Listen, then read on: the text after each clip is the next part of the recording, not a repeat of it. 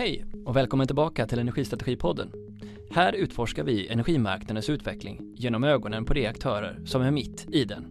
Jag som delar intresset för bättre förståelse heter Niklas Sigholm. Vi vill ju gärna veta vad det är för typ av energimarknad vi har framför oss och vem som blir vinnare på den. Idag fick vi möjligheten att dra nytta av kunskapen hos två erfarna personer från konsultbolagen VSB och Afry. Vad ser de genom sina ögon och sin roll på marknaden? Vilka slutsatser kan de dra av de frågor som kunderna kommer med? Och hur löser vi dem? Kul att ha er med. Hej Anna Norling, varmt välkommen till Energistrategipodden. Tack så mycket, kul att vara här. Och samma till dig Mats Wang Hansen, varmt välkommen. Tack så mycket.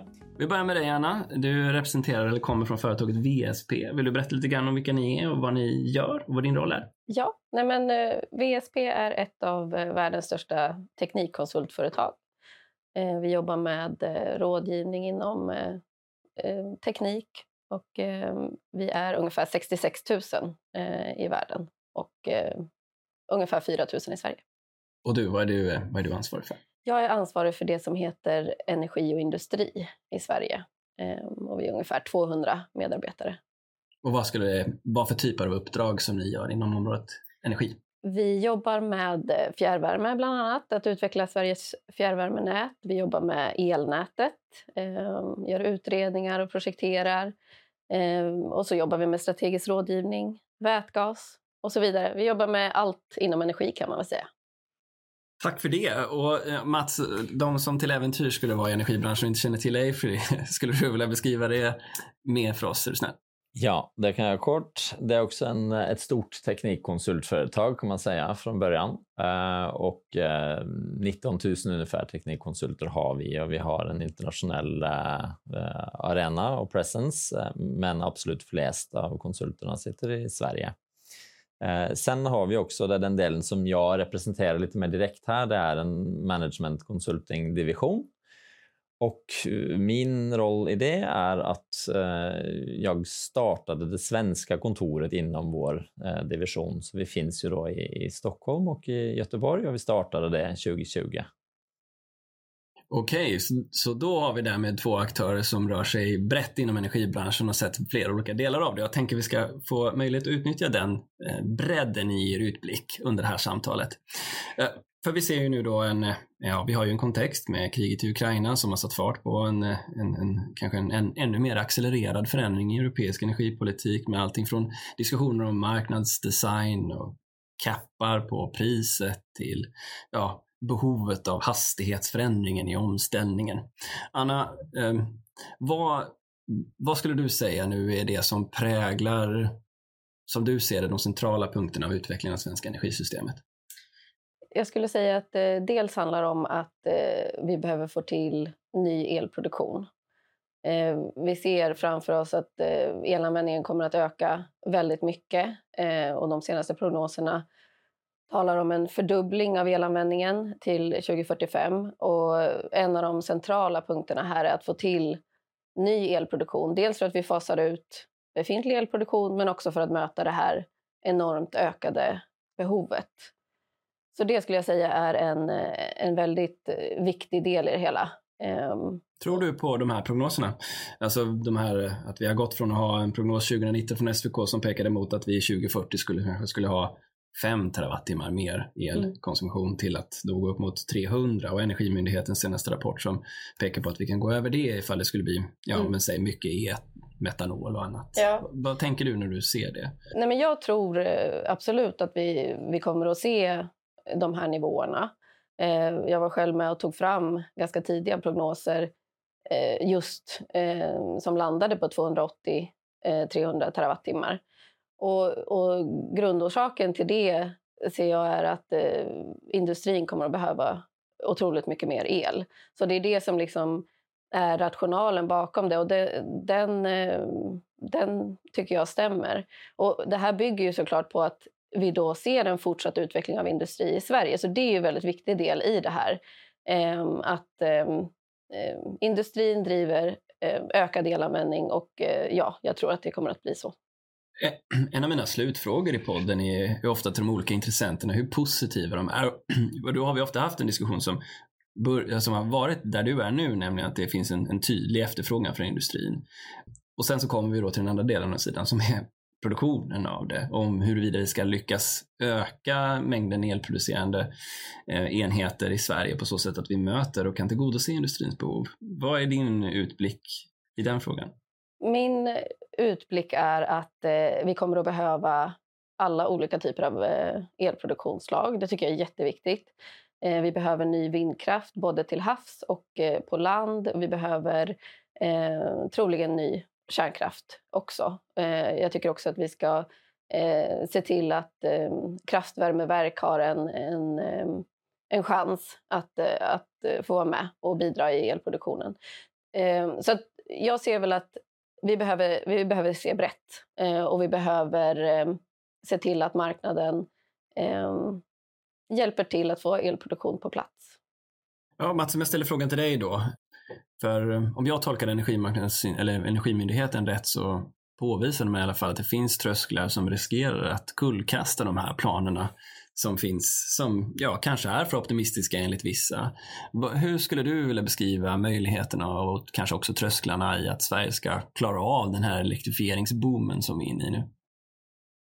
Jag skulle vilja börja eh, i det högsta perspektivet, i samhällsperspektivet, för jag tror att det behövs en eh, ganska stor ändring i synen på hela energisektorn och samhället, vad är dens roll? Och jag reflekterade lite nu när jag såg här i förra veckan eh, Ursula von der Leyen är ju kommissionären då Eh, och eh, Jens Stoltenberg och Jonas Gahr Støre, som representerar Nato och, eh, och Norge, då, var ute på Trollplattformen i Nordsjön för att titta på energifrågan, energiinfrastruktur. Så viktig har den frågan blivit. Det där besöket hade inte ägt rum på samma sätt för tio år sedan eller för den sakens skull för tre år sedan. Men nu har det seglat upp som en av de allra viktigaste frågorna i alla kategorier och så även för Sverige. Det betyder att vi behöver ta ett samhälleligt jättestort grepp för att vad ska man säga, realisera den här nya viktighetsgraden av eh, energiframtiden. Så det, det, är det viktigaste. Sen kan vi komma in på eh, detaljfrågor om vilka barriärer, vad det man ska lösa, men jag vill ändå lyfta det tillbaks till att förstår man vikten av frågan så kommer man också prioritera den upp i alla samhällskategorier egentligen. Det är ju inte bara så att förändringen Eh, kommer leda till frågor om, vi, eh, om, om, om, nationell säkerhet och energiförsörjning. Utan det kommer också förändra hur affären ser ut eh, för alla de aktörer som historiskt har varit med i, ja vi hade ett antal producenter och ett antal stora konsumenter. Vad är det för typer av förändringar som du ser att marknaden kommer gå igenom? Ja, det är också ganska många och stora förändringar i strukturen i hela, eh, om vi nu tar elmarknaden som ligger nära, nära oss, den ändrar sig mycket och har eh, ju baserat sig från början på en central planering, ett stort optimerat system med stora punkter, väldefinierad eh, utbyggnad och utveckling av både elproduktion och konsumtion. Sen går vi mot ett, eh, ett samhälle med väldigt mycket kortare ledtider för utvecklingen av både produktion och konsumtion. Eh, samtidigt som det är korta ledtider så ser vi att naturen i nästan alla investeringarna som krävs är capex-tunga, vilket då paradoxalt nog är någonting som kräver en långsiktighet. Så vi får något sätt brottas med att skapa en dynamik i ett väldigt snabbförändligt behov, snabb utveckling som också är capex-intensiv. Okej, okay, Anna, om man ska förstå det här så innebär ju det att man måste klara av att hantera risk på ett nytt sätt på marknaden. och då har vi hört bland annat från elnätsbolagen att det här med förutsägbarhet och långsiktiga spelregler är någonting som är superviktigt. Energimarknadsinspektionen kanske är lite mer benägna att vilja se variabla räntor. Vi har eh, förändringar i ganska snabb takt i hur vindkraftens förutsättningar ser ut och inte minst i kärnkraften. Hur påverkar de här förändrade spelreglerna, eller var står vi någonstans ja. som du ser det? Nej, men, eh, risk eh, kostar ju pengar eh, och det måste man vara medveten om. Medveten om att eh, om man vill få eh, investerare att investera till exempel i, i, ny kärnkraft men vi kan inte till exempel då säga vad, man får för, vad det kommer att kosta eller vad man får betalt, då är ju det en, en väldigt riskfylld investering och en oattraktiv investering. Men genom att eh, skapa tydlighet i marknaden med långsiktiga spelregler och eh, ja, en, en, tydlighet helt enkelt, då så tror jag att man, man eh, får bort många av, av hindren. Men det är jättejobbigt, eller ja, jag får ta upp om det där kanske. Det är jätteviktigt att eh, jobba med riskminimering och att, eh, att göra det attraktivt för investerare att komma till eh, energibranschen. För det är inte självklart att eh, pengar tar sig till energibranschen utan det, det, är pengar som måste konkurrera på, på samma villkor som andra eh, marknader. Jag tänker, är vi på väg mot en värld där man som aktör på energimarknaden helt enkelt måste acceptera en högre risk? Eller hur ska vi spana framåt, tycker du? Alltså, jag tror att eh, vi, vi, måste se till så att det är en gynnsam miljö för investerare. Och eh, det är inte några unika investerare som tar sig till eh, energibranschen. Så jag tror inte att lösningen är att man ska liksom, eh, att det är en bransch som är unik och här måste man acceptera jättemycket högre risk. Utan vi måste jobba med att få, eh, få det till en, en miljö som faktiskt går att attrahera vanliga investerare. Ja, Mats, vi har också sett ju den europeiska politiken göra ganska stora insteg här i att vilja påverka marknaden. Nu verkar det som att marknadsliberalismen ändå har vunnit någon form av delseger här i form av att vi inte reglerar den europeiska marknaden med kapacitetsmarknader och annat. Men eh, du som också har sett eh, kanske en del av det som är köp och säljprocessen här på marknaden. Vad, vad är din spaning i, i liksom den här snabba förändringen ändå av, av hur, mycket, hur klåfingriga politikerna vill vara till hur snabbt spelreglerna på marknaden förändras. Vad leder det till hos tankarna hos investerare? Eh, jag tänker mig att eh, risken som vi ser den i investeringar i eh, elkraftproduktion särskilt, den, den är ganska riskavers, ganska konservativ i någon mening och det har funnits en stabilitet i i både marknaden och hur de spelaren, spelarna som har investerat har agerat. De förväntar sig en, en fortsatt typ av stabilitet och relativt låg riskinvesteringar. Så jag, jag, tror inte man bara kan säga att vi kan acceptera ett högre risknivå och förvänta att investeringarna fortsätter. Eh, det tror jag inte, utan jag tror att man måste ta aktiva grepp för att hålla eh, rätt eh, risikoprofiler för att attrahera kapital. Ja, visst har vi sett ett sådant exempel när det kommer till vindkraften i Norge exempelvis. Va? Där förändringar i lagstiftningen i Norge har gjort att vindkraftsinvesterare har liksom dragit sig tillbaka. Det, det, det är inte ett tomt hot du kommer med, väl egentligen det jag undrar. Utan det blir färre investeringar de facto när risken ökar. Ja, det, det, blir det. Och det, det, är klart att vi har ju insyn genom transaktionerna. Vi är med i för att se alla finansiella modeller till de, eh, de aktörerna som vi samarbetar med som, som placerar kapital. Och, och ja, det är helt tydligt att, eh, att om risken ökar så, så blir det inte investeringar. Det sker idag. Ehm, men jag skulle vilja framhålla att förutsättningarna ändå är väldigt goda i i Norden för att fortsätta med en långsiktighet eh, och fortsätta ge bra incentiv för eh, kraftinvesteringar. Det får vi ju hoppas ändå. Jag menar, du har ju kanske mer av en internationell utblick än vad jag har, men om jag tänker så att liksom, i vilken del har vi fått ta del av det liksom, i den politiska debatten? Det känns ju som att där är det fortfarande mycket fokus på konflikter och förändringar och aktiv ja. debatt och, jag, och, det är väldigt synd, för att eh, politiken eh, kan ju bidra med stabilitet eller osäkerhet. Och historiskt har det varit väldigt mycket eh, bidrag med osäkerhet. Eh, och det, det, är ju för att man inte har varit tydlig med ehm, egentligen vad, hur man vill se energisystemet utvecklas. Eh, och det, det tror jag är jätteviktigt nu att försöka hitta en politisk eh, enighet över partigränserna. Att man lite likt eh, Energikommissionen kommer samman igen och försöker hitta eh, en gemensam målbild. För det här kommer ju att göra att investerare känner sig mer trygg. Det som, som alltid har varit lite synd i, i svensk politik det är ju att man ofta tar eh, en, en ståndpunkt för ett visst eh, energislag. Så att vissa är för vindkraft och då är man nästan alltid per automatik mot kärnkraft och vice versa. Och här så önskar jag verkligen att man, man kan se nyttan av alla energislag och alla, eh, all elproduktion som kommer att behövas och att man då hittar den här eh, lite balansen och inte bara är för eller mot något kraftslag. Ja, ni kom ju också med en rapport just angående ett av de kraftslagen som ju bär kanske den mest långsiktiga risken, nämligen mm. kärnkraften eftersom dess cykel är så otroligt lång. Ja. Och där visar ni att det finns ju god potential för att bygga då små modulära reaktorer. Men att det är framförallt politiska förutsättningar som, som krävs. Då.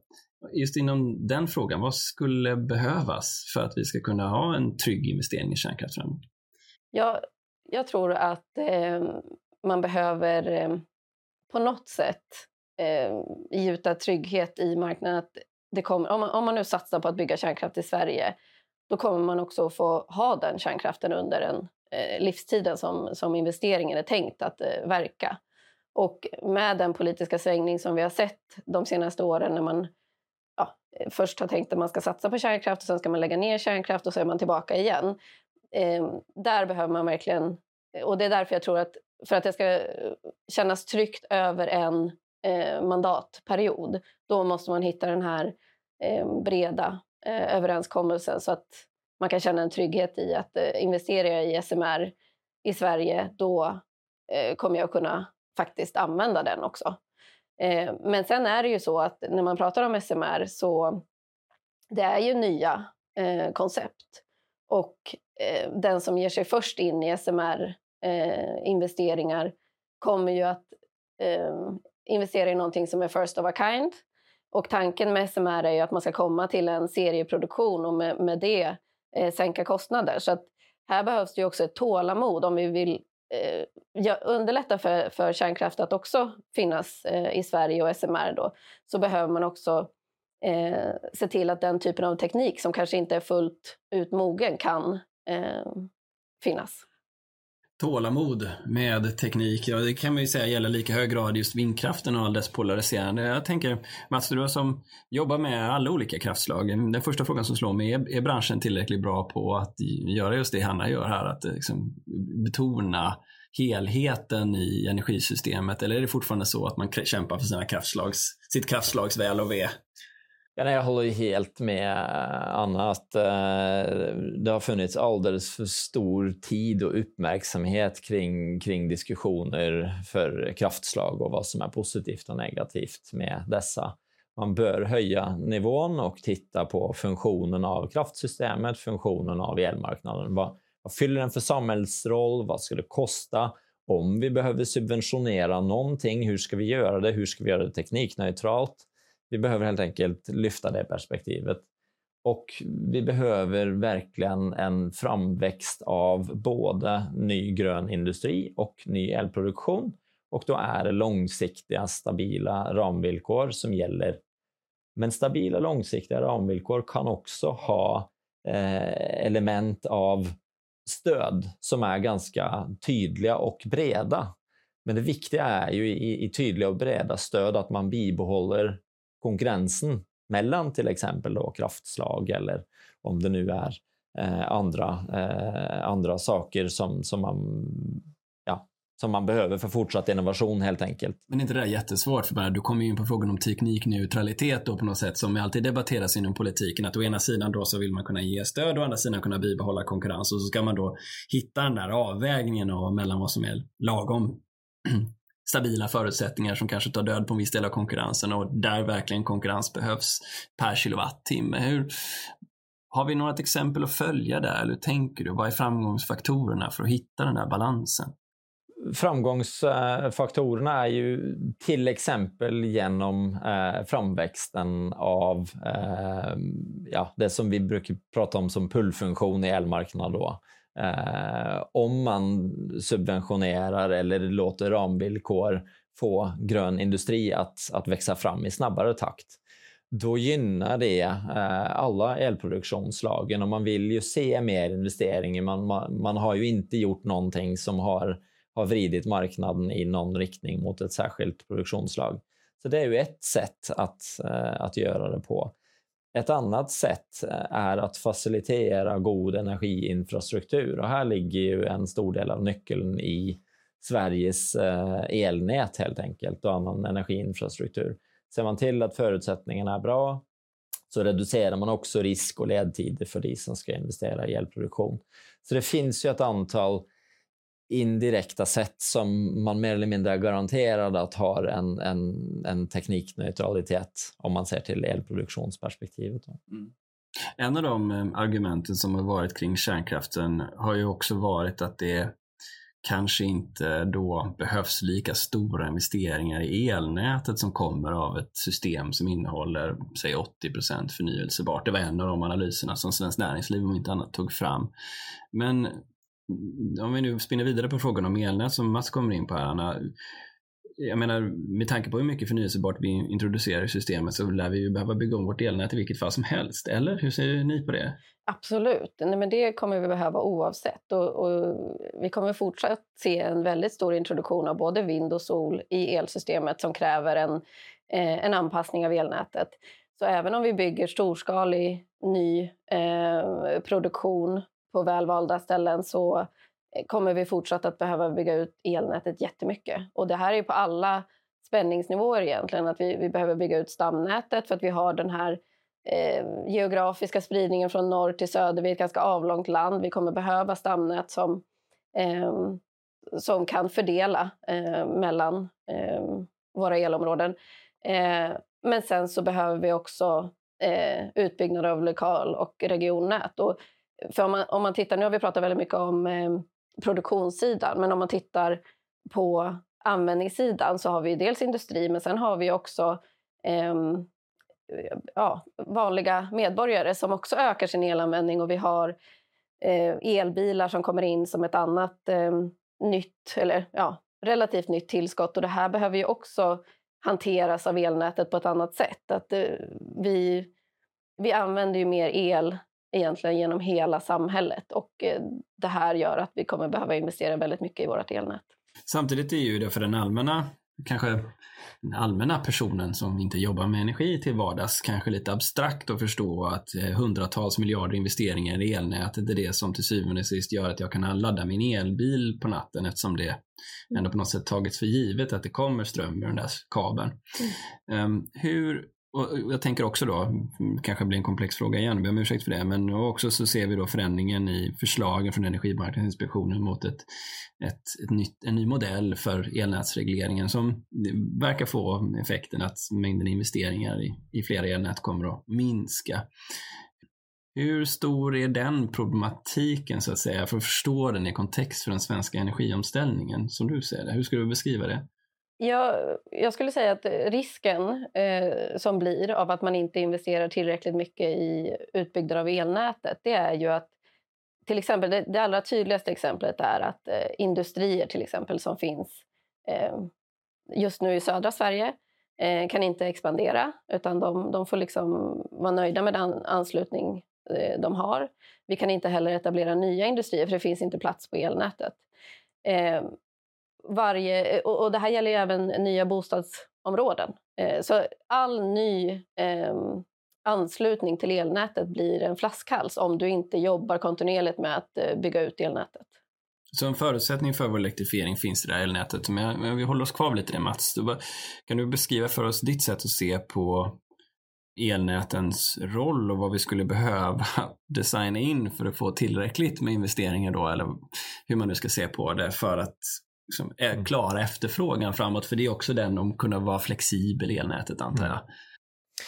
Ja, det är ganska klart att om vi rör oss från ett, eh, i ett scenario då, från dagens eh, energianvändning på 140 terawattimmar om året och till någonstans, vi säger 300, eh, så är ju det en dubbling av energianvändningen och om inte en dubbling av elnätsinfrastrukturen så ganska nära. Eh, och det att, eh, att bygga ut lika mycket elnätskapacitet som vi redan har idag på relativt eh, kort tid. Eh, det är en stor samhällsuppgift och det är en uppgift som man behöver lösa på en mycket kortare tid än när man byggde ut elnätet vi har idag och samtidigt med mer komplexa tillståndsprocesser, flera olika intressen som ska vägas eh, mot varandra.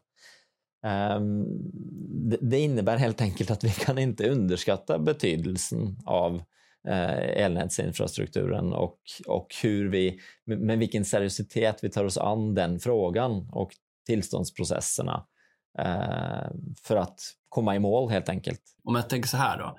Jag menar, elnätsbolagen är, väljer jag att kalla dem för legacybolag. De har ju funnits med ända sedan vi, vi började få el i landet såklart. Ehm, men nu så möter de ju också en helt ny typ av verklighet där prosumenter vill kunna delta på marknaden, energigemenskaper vill kunna ta bort mätare och göra mindre icke-koncessionspliktiga nät. Hur, hur påverkar det här elnätens affär framåt som du ser det? Vad är de viktigaste stegen i strategisk förändring för dem? Jo, men ganska mycket. Du, du, du var inne på det lite innan. För eh, Vad tänker man när man har sin elbil och man ska ansluta den hemma för laddning? Eh, man har historiskt varit van vid att man kan plugga in lite vad som helst eh, hemma och sen så funkar det. Man pluggar in. Men en elbil är någonting lite annorlunda. Så stannar du vid en snabbladdningsmack så kan du dra ner över 100 kilowatt därifrån. Det kan du inte göra hemma. Du, du kan ladda den kanske med 11 kilowatt eller om du har en väldigt stark anslutning 22 kilowatt, vilket fortfarande är väsentligt mindre. Så man kan säga att passivt har ju acceptansen kommit för att eh, hemmet kan inte leverera detsamma som du har på en snabbladdningsstation. Men vad är rätt nivå och, och, och hur eh, ska man se på ens egna elproduktionssystem, solceller och laddning. Hur stort ska elnätet vara ända ned till, till uttaget i hemmet? Ja, det där har väl kanske inte klingat in riktigt än.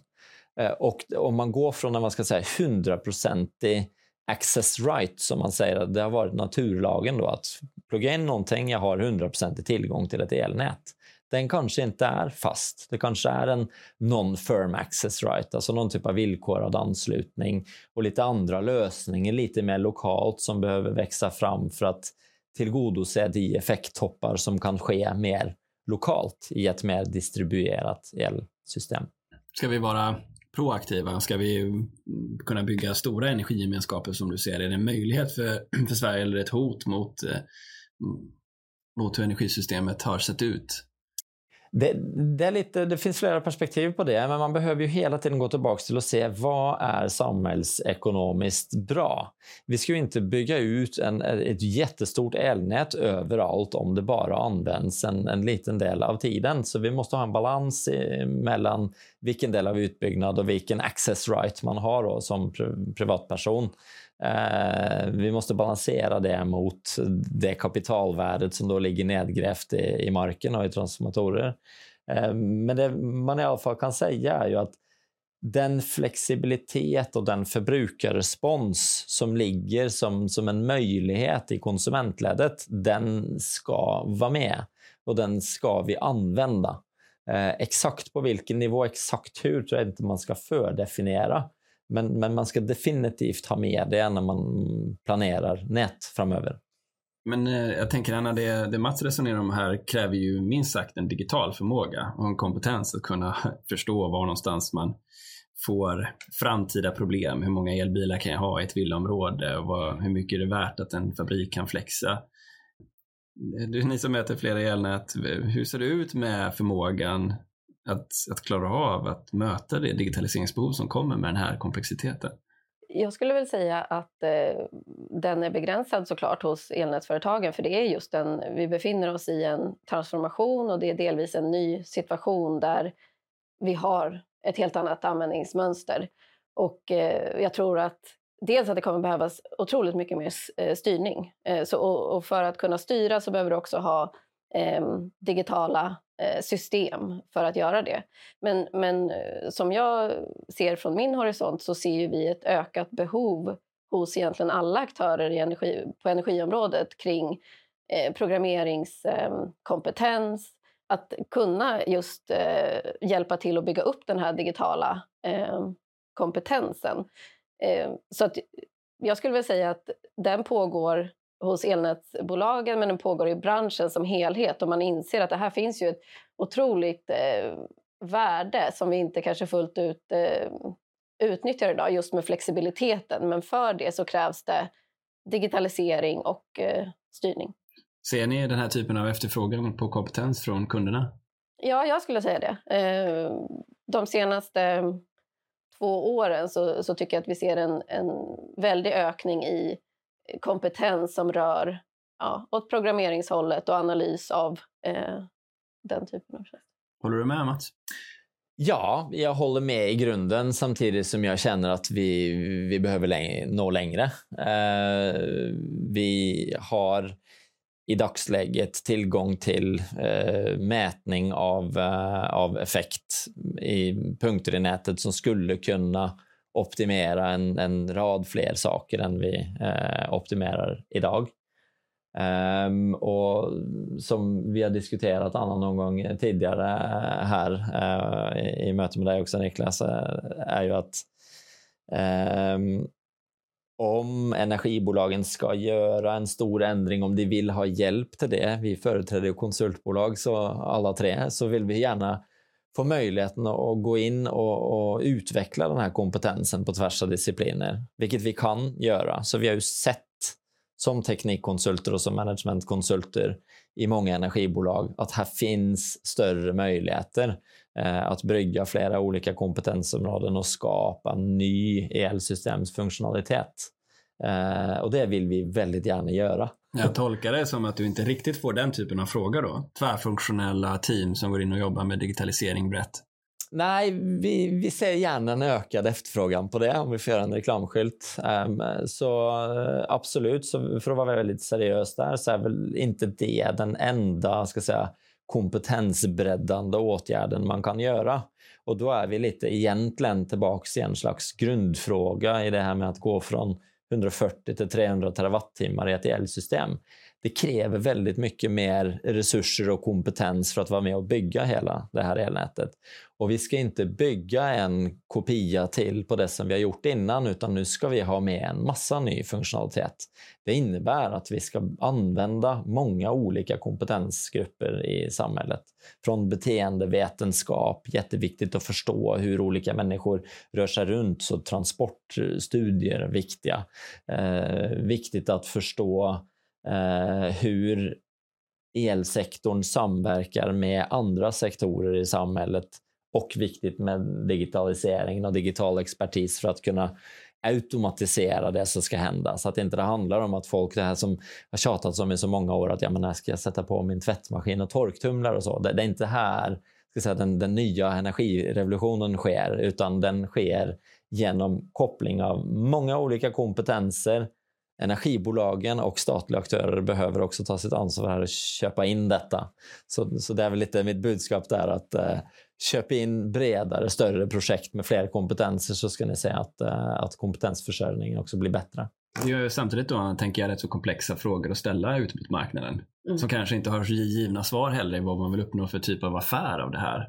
Nej. Eller? Nej, och, och då kan man ju också ta hjälp av just att definiera affären. Om man inte är säker själv på exakt hur man ska fråga och så vidare så kan man ju också ta hjälp av experter för att definiera det. Men, men här tror jag att branschen har ett, eh, ett arbete eh, framåt. Att vi, eh, ja, vi behöver liksom närma oss frågan på alla eh, sätt och vis. Och eh, det, ja, jag tänker, vi är säkert många konsulter också som ju inte heller riktigt vet vart det här är på väg. Vi vet ju vad, hur eh, en ny luftledning belönas i, med, i, i, i form av intäktsregleringen, men vi vet kanske inte vad, hur det belönas att jag vet vad mina kapacitetsflaskhalsar inträffar imorgon. Nej hur ska, hur ska man tänka kring det? Det är bara en fråga om förtroende och tillit och tro, eller hur? Nej, men jag, tycker, jag har ju varit i, i branschen ett tag och, eh, och det, det uppstår olika tillfällen där man behöver göra mer och mindre utredningar.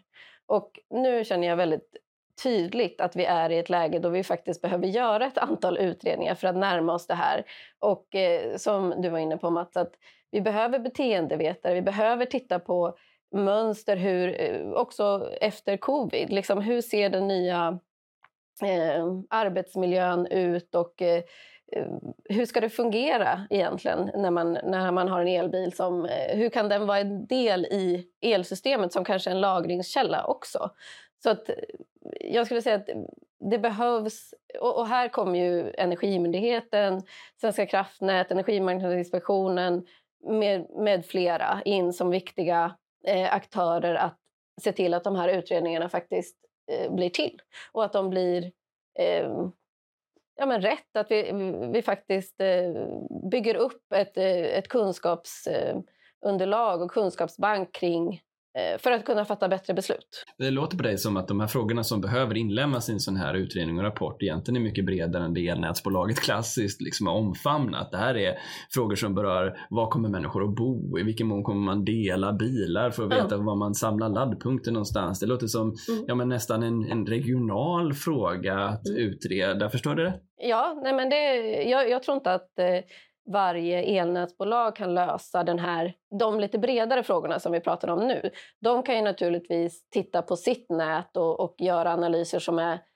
kopplade till sina respektive kunder. Men jag tror att det finns en väldigt, eh, väldigt mycket att hämta på att också göra det på ett eh, samhällsnivå.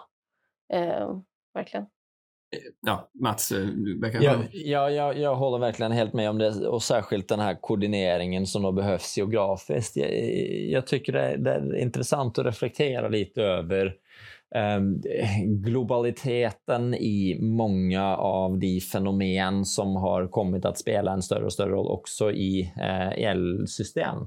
Så jag minns väl när vi satt och kikade med energiföretagen för alla elnätsbolagen i Sverige för att titta på elnätskapacitetssituationen i Sverige 2018, så fem år sedan nu.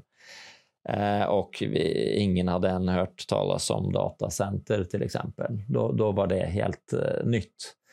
Uh, och jag lyssnade, det var lite roligt, för jag, jag lyssnade in på när Charlotte Bergqvist var här uh, hos dig och, och, hon berättade själv att, uh, att ja, men det kändes ju lite konstigt nu att titta tillbaks på, på vägval i rapporterna och så. Jag kan bara hålla med och vi konstaterade samma sak. Här är så mycket som har hänt så snabbt, det var bara fem år sedan. Eh, och när vi väl kom att jobba lite med det där under några år och se nya fenomen som växer fram och plötsligt fick prognoser eh, som vi då ja, delvis gjorde själv och andra gjorde bredvid att, att energianvändningen kommer öka. Um, nätkapacitetsshopping var något av det första som dök upp i min hjärna som ett så begrepp. Det är ju det som händer nu. Folk har inte gjort det förut. Men nu är det en massa bolag som, som går ut och släpper förfrågningar överallt opportunistiskt för att se var kan jag få min bästa anslutning så snabbt som möjligt. För här kommer ju ledtiderna in också. Time to market, jätteviktigt för det som, som det här bolaget ska sälja. Och det blir också ganska snabbt klart att en, en som ska tillverka batterier eller, eh, eller har ett datacenter på gång inte är intresserad av att vänta 7 eller 10 eller 15 år på en högspänt ledning. Då, då går jag någon annanstans för affären är global.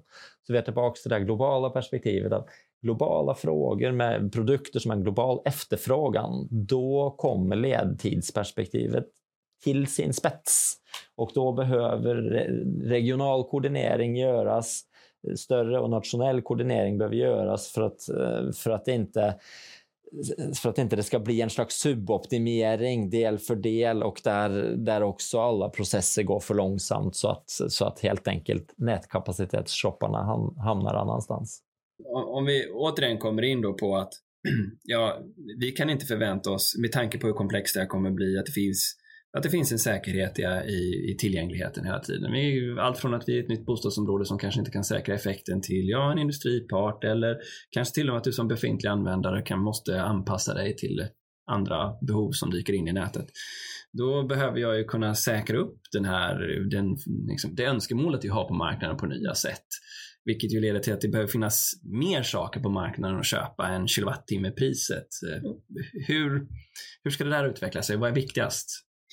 Jag tror att det är jätteviktigt att eh, energifrågan och eh, elnätsfrågan får en högre prioritet hos alla som tänker sig att man ska utveckla ett projekt som till exempel ett eh, nytt bostadsområde. För jag upplever att tidigare så har man ju tagit det för givet att det är klart att det bara är att, att ansluta. Så att här behöver man ju i alla stora eh, byggprojekt och eh, industrisatsningar så måste man tänka på den här eh, frågan mycket tidigare och ha dialog med nätägare mycket tidigare.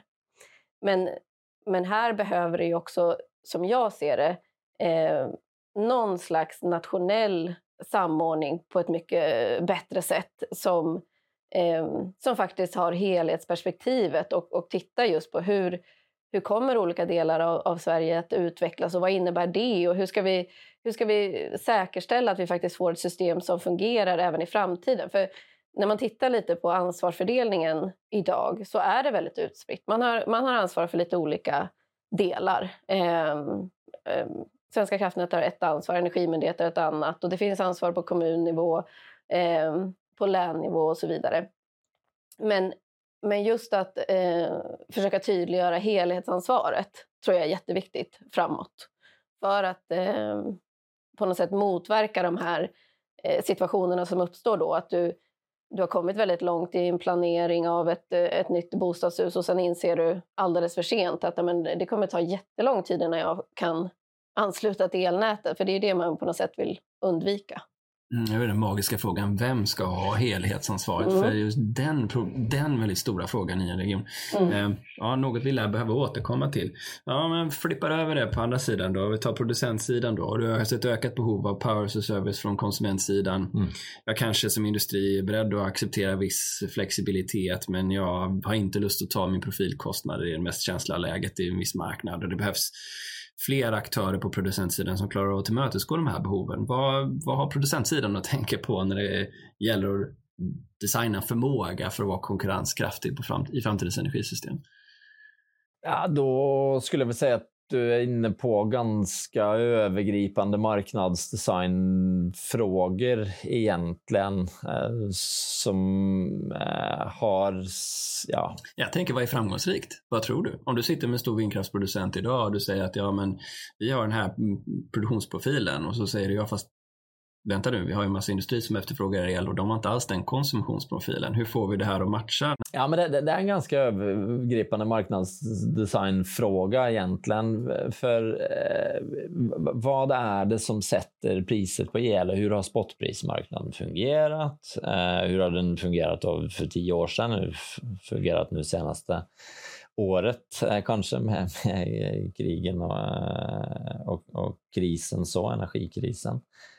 Eh, men också vad händer i ett energisystem med massa förnybart? Och det är klart att då, då, då växer prissättningsmekanismen fram och blir lite annorlunda och, och man eh, kan väl för att spola lite framåt och så kan man väl tänka sig att eh, den efterfrågan som har varit ganska statisk gjort att produktionskostnaderna satt priset vi kanske rör oss lite omvänt där om vi tittar längre fram och ser att då växer det fram annan ny flexibel konsumtion som kan vara med och sätta priset. Däremellan så kan vi ha ganska intressanta perioder av ja, men zero marginal costs, alltså generatorer som har noll i princip i rörlig produktionskostnad och som inte har någon annan optional uh, value uh, som, som sätter priset så vi får nollpris och vi får, får negativt pris vissa timmar där det finns subventioner eller annat som gör det lönsamt att driva även om, om, om uh, man bjuder in lite negativt. Då. Så pri, prisformeringen på elmarknaden är ju under ändring vad man ska göra som aktör och som producent, det, det är en svår fråga. Jag, jag, jag, Synd, jag hade hoppats att du skulle säga det. Berätta för den här vad, du ska göra. För ge det bästa strategiska rådet per, per, per gång där när det kommer någon och frågar efter det svaret kanske ändrar sig eh, lite för varje år som går.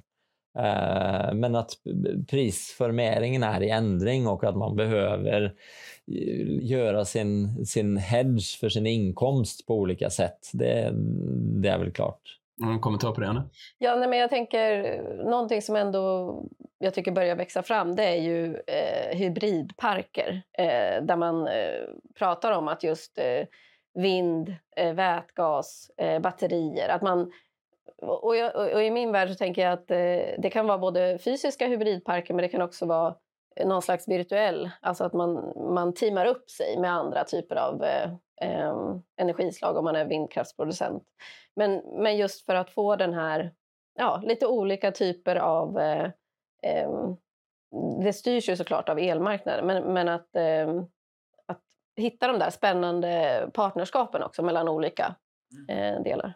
För det jag for efter Ja, ja, bara för att skjuta in där lite då, för att ta eh, ett exempel eh, som är intressant i den nordiska kontexten, därför att det är inte nytt, men det representerar en del av det samma tänket. Om man tittar på de riktigt energiintensiva användarna så bör man i nordisk kontext kanske titta lite på, på Hydro i Norge då, som ju också historiskt är en av de aktörerna som har fått hela vad ska jag säga, elindustrin eh, och den energiintensiva industrin att växa fram.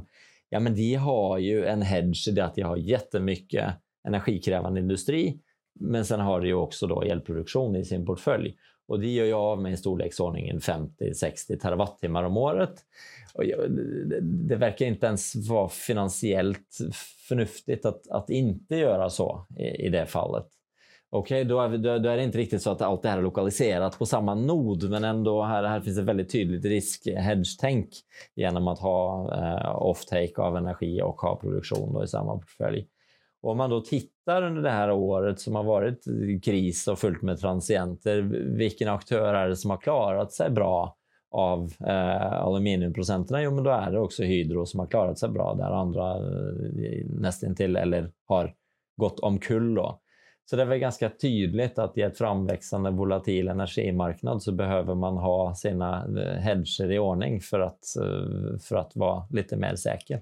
Ja, det var ju också, jag vet inte om ni såg eh, debattartikeln som var i helgen från utredaren för när, när av omregleringen. De hävdade ju då att det, den här diskussionen om, om Eh, svensk prissättning, den, den bör inte man jobba vidare med. Snarare så bör man se på hur, hur konsumenterna skulle kunna vara del i att äga produktionen för att också då kunna ta en hedge mot marknaden. Såg ni det här? Såg du det Anna? Nej, jag såg inte. Var, mm. var det någon av er som såg, läste den här artikeln i helgen?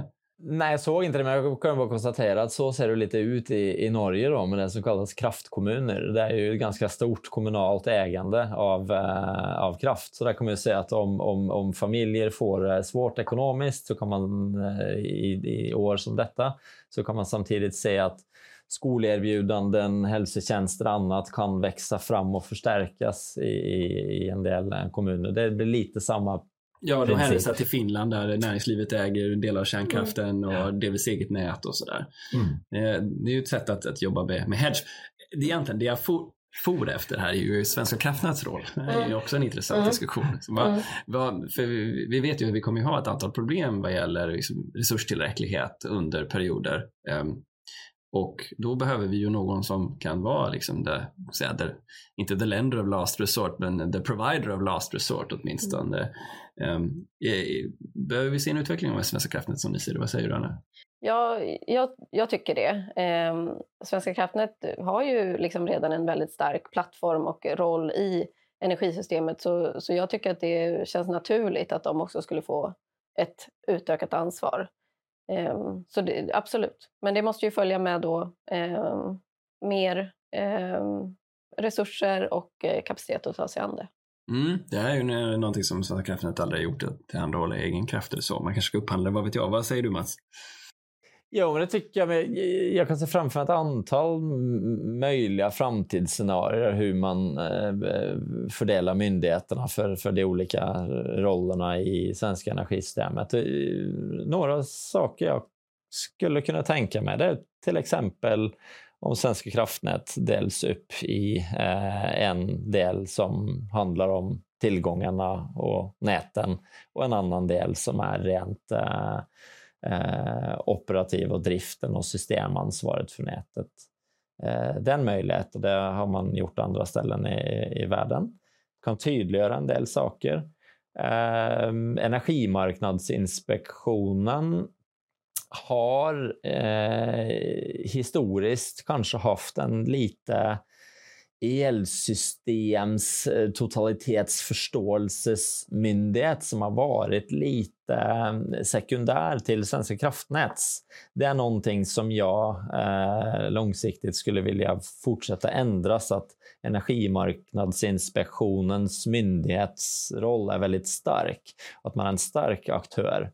Eh, för det är någonting i det med att ha en, en, en sund intresseavvägning där Energimarknadsinspektion trots allt ska eh, förvalta det allmännas intressen medan Svenska kraftnät har en väldigt stor expertis och, och, och kunnighet inom kraftsystemet, hur man driftar det och sen den delen som är anläggningsförvaltning och bygga ledningar. Men att det kan vara lite viktigt att skilja dessa roller så att, så att det inte Svenska kraftnät blir en väldigt tung och dominant apparat som både sätter lite spelregler för sig själv och sen ska följa dem. Eh, utan det finns en väldig tydlighet mellan EI och, eh, och Svenska kraftnät i det. Mm. Den är både alltså för en, en delvis utvidgad roll ändå för Svenska kraftnät. Det var ju intressant. Så vi får se vad Niklas Damsgaard säger om det nästa gång. Mm. Um, en av de sakerna som vi måste komma in på också tycker jag, förutom allt det vi har varit inne på nu, för jag hoppade lite grann över den insåg jag, är ju den om det största kraftslaget som potentiellt är vindkraften. Eh, på lång sikt i alla fall. Eh, och där har vi ju nu då jämfört med många andra länder i Europa, både en väldigt lång tillståndstid och i relativt sett vissa stora länder i alla fall en ganska långsam utbyggnadstakt jämfört med ja, tillgången på mark och bra vindlägen och så liknande. Vad, vad Anna, är det, är det kanske rimligt till och med att det tar lång tid för vi har så inneboende kom, liksom, målkonflikter mellan eh, miljö och klimat, det som vissa ser det, eller är det här en oförmåga vi ser bara?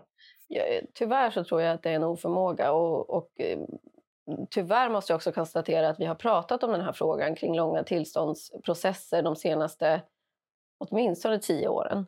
Så det bekymrar mig lite att vi, liksom, vi fortsätter att prata om att vi har lång, långa tillståndsprocesser men, men hittills har det inte hänt jättemycket. Men, men jag är helt övertygad om att vi måste jobba med det och få ner, få effektivare tillståndsprocesser och också höja ehm, eh, vad ska man säga, statusen på energiinfrastruktur. Eh, den måste ha hög prioritet också i samhället och ibland så tror jag att den kanske får lite för låg prioritet och eh, att man också...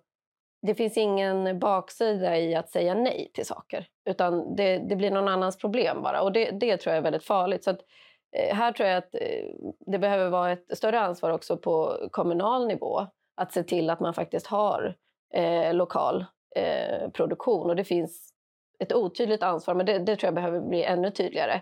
Men också att vi måste lyckas få effektivare tillståndsprocesser. Det, det, kan liksom inte vara omöjligt.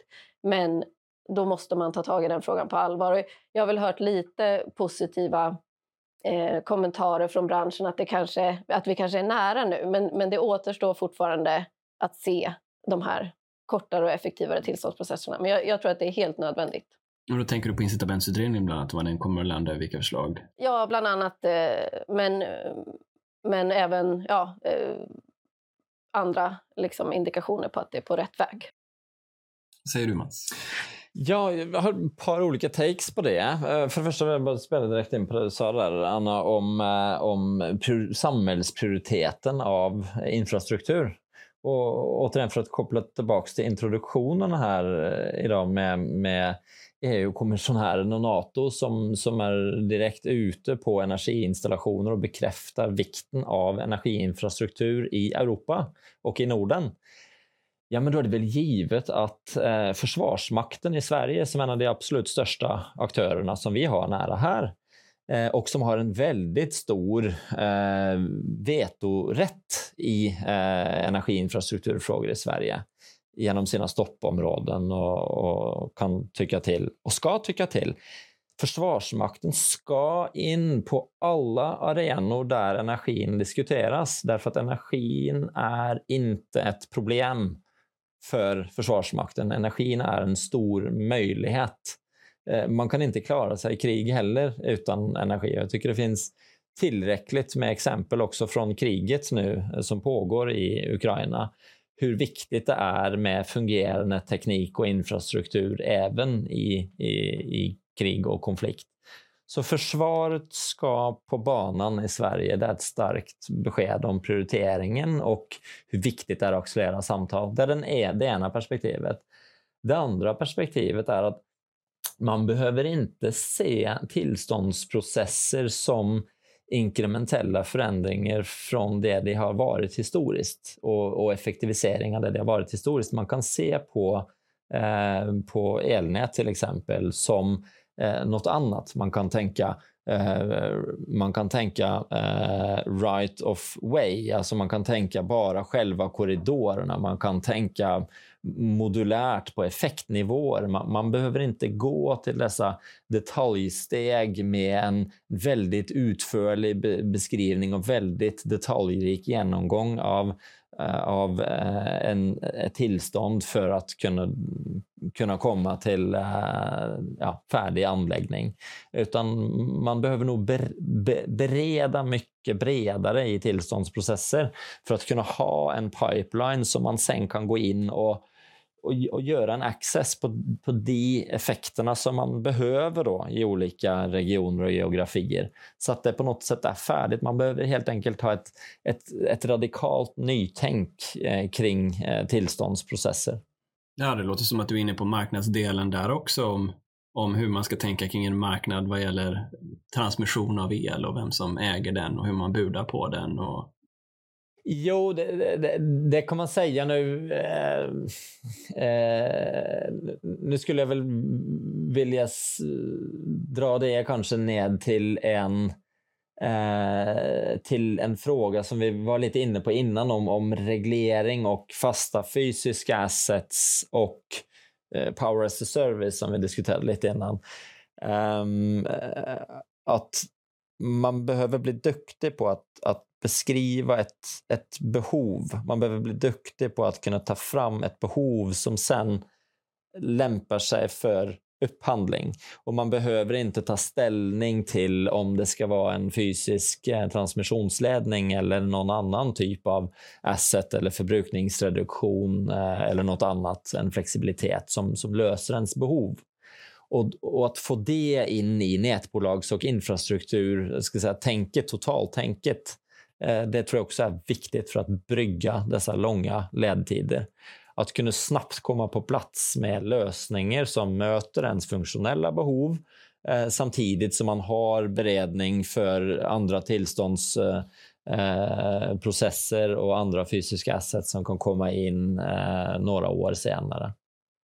Om man hoppar över då, Anna, till den frågan om, om man kanske är konstigt hopp här, men jag tänker på att just nu på bordet alla de här tiotals miljarder eller aktörerna som vill investera i enorma belopp och den förmåga vi har att tillmötesgå dem och alternativkostnader för om vi inte gör det.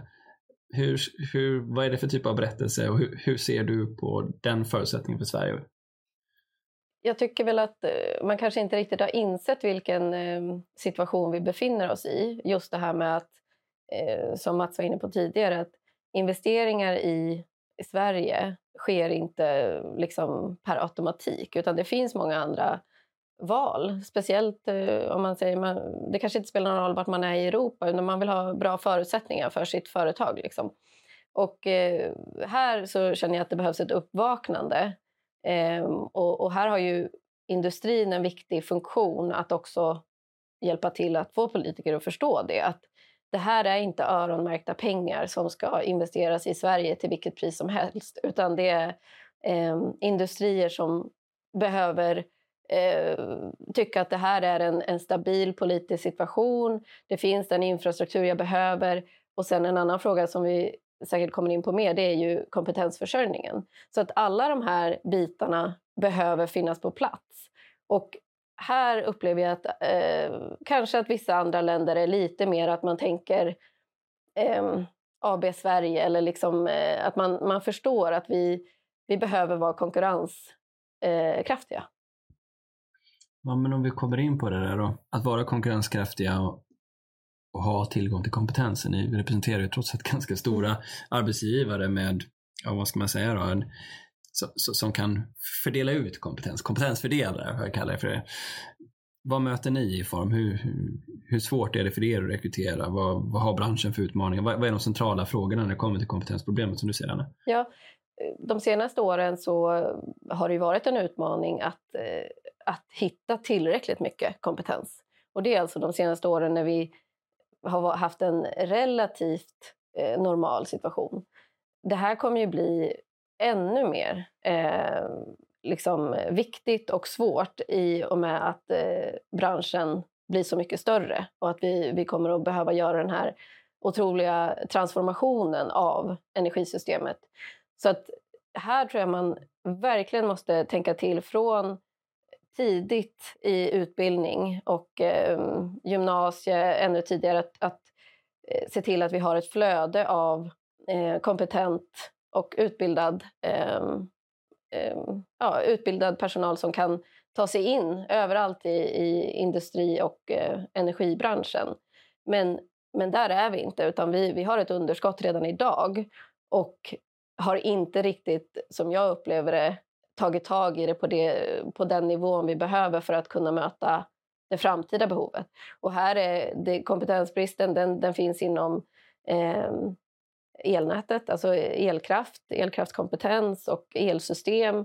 Den finns inom eh, produktionssidan och eh, om vi kommer tillbaka till, till kärnkraften här som en, en eh, möjlig framtida produktion. I och med att vi har haft en bransch som har andats att eh, vi ska lägga ner kärnkraften på sikt.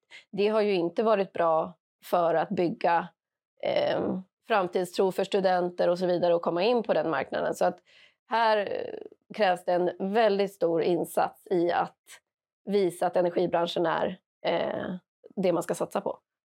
Okej, så en, en, en breddad satsning, nästan som en nationell plan för utbildning in mot energisektorn är, är Annas devis här då. Men Mats, det, säg att det inte räcker då. Hur, hur, hur är det med den internationella kompetensen och förmågan att rekrytera in? i ett internationellt bolag. Hur, hur står det till? Kan vi hitta det vi behöver utanför Sverige? Eller?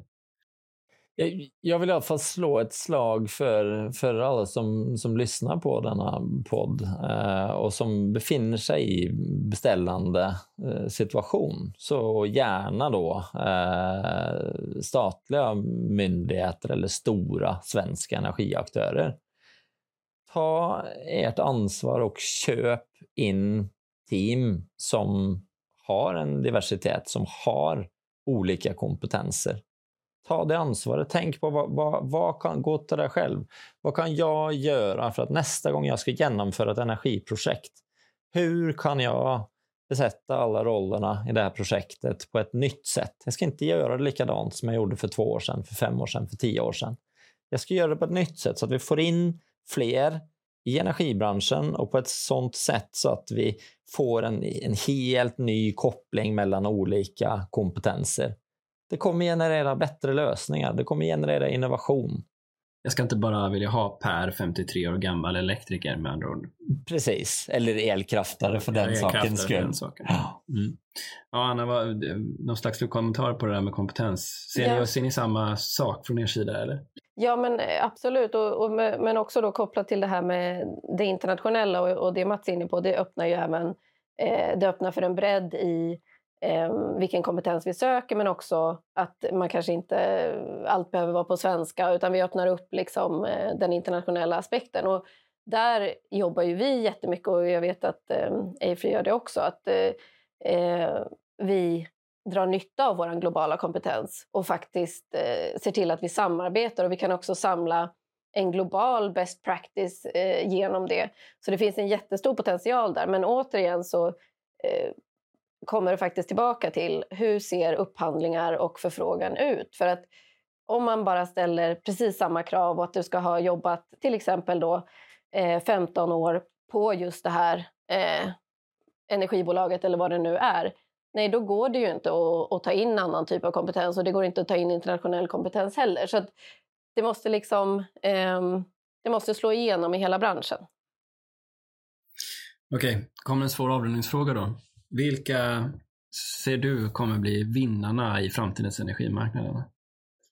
Vinnarna, eh, en tydlig vinnare som jag ser, det är de som ändå satsar på nya typer av affärer. Jag tror stenhårt på det. De som nu går in och, och eh, investerar i batterier, eh, hybridparker, eh, vätgasproduktion. Så den nya typen av ehm, innovation i energisystemet, det tror jag är en vinnare. Ehm, och sen eh, förhoppningsvis att också de som investerar i elproduktion, det, det tror jag ändå på. Elproduktion kommer att vara en, en, en bra investering i Sverige. Vad säger du Mats? Jag är nog ganska mycket inne på samma, samma linjer. Jag, jag, tror väldigt starkt på den typen av aktörer som jobbar metodiskt med att förstå fundamentala underliggande orsaker till varför något är som det är. Så alltså strategiska spelare, det kan vara både större och mindre. Jag tror inte man ska sitta och hoppas på att eh, legacy survives det tror jag inte på. Så det är där jag vill dra min skiljelinje. Det, det som förstår gör ett seriöst arbete. Och jag eh, skulle nog säga att, eh, att många av de investmentbolagen vi, vi ser och jobbar med är just där. Vi tar frågorna väldigt uh, seriöst. Uh, och, och de som förstår det istället för att låsa sig till någonting de har gjort eller borde vara så eller så. Det, det, det, det tror jag inte så mycket på solid fundamental analys med öppningar för, för framtidstänk. Tack Mats, tack Anna, vad hemskt trevligt att ha er i Energistrategipodden. Tack så mycket. Tack ska du ha.